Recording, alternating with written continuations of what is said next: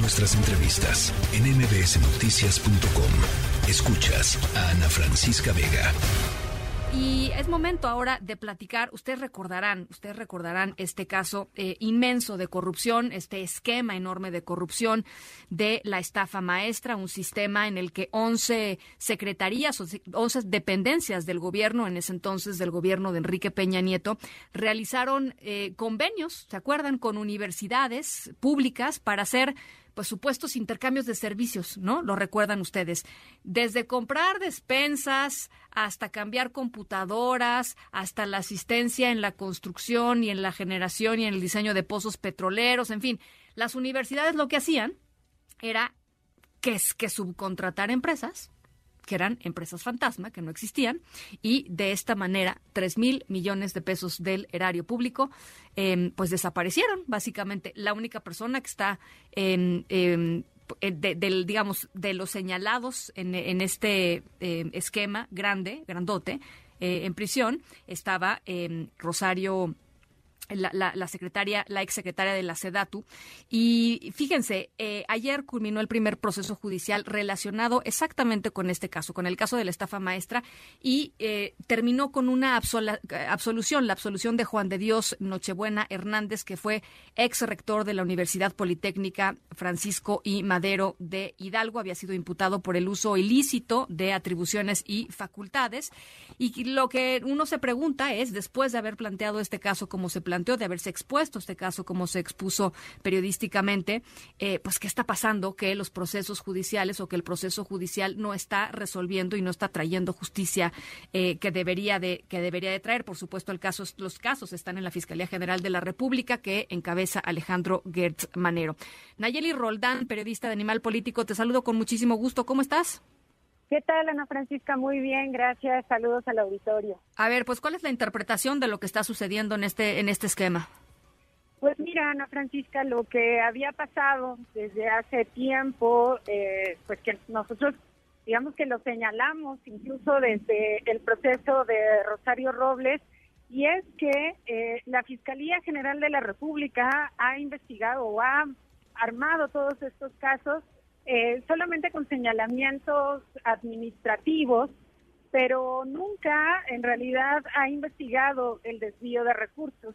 Justamente eh, lo que mencionabas en un principio era esta publicación que hizo el periódico Reforma el día de ayer eh, del compañero Abel Barajas en la que da cuenta de un de esa resolución del juez en el que determina pues que el caso o la acusación en contra del ex rector Nochebuena, pues solamente se trata de un caso administrativo y no penal, como lo estaba planteando la Fiscalía y como pretendía imputarle al ex funcionario, al ex rector.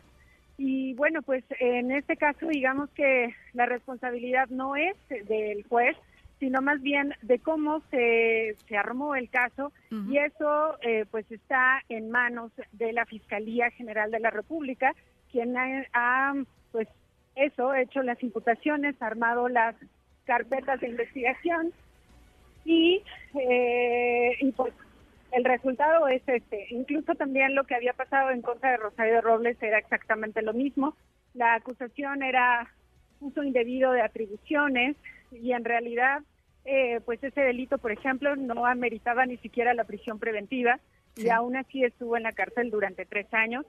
Pero en esos cuatro años, digamos, después de la publicación de esta investigación que hicimos en Animal Político y en Mexicanos contra la Corrupción, pues la Fiscalía no ha armado eh, esto que nos prometió el, el fiscal Alejandro Gertz Manero al inicio de esta administración, que era investigar la estafa maestra como delincuencia organizada. Eh, y bueno, claro, a todas luces había efectivamente un esquema de organización para desviar el dinero público que se repitió una y otra vez durante todo el sexenio, durante todo el sexenio de Enrique Peña Nieto. Y eh, pues no se cumplió porque en realidad eh, todos los casos han sido investigados de manera aislada eh, por cuestiones efectivamente administrativas, pero en ningún caso se ha seguido la ruta del dinero y mucho menos saber quiénes son los artífices del el desvío y sobre todo quiénes son los beneficiarios, Ana Francisca. Bueno, pues es que esas, son, esas dos preguntas son las dos preguntas esenciales, es decir, lo que se señala en este, en este momento, en este corte de caja, digamos, es que la estafa maestra jamás ha sido investigada. ¿Sí? ¿Me escuchas, Nayeli?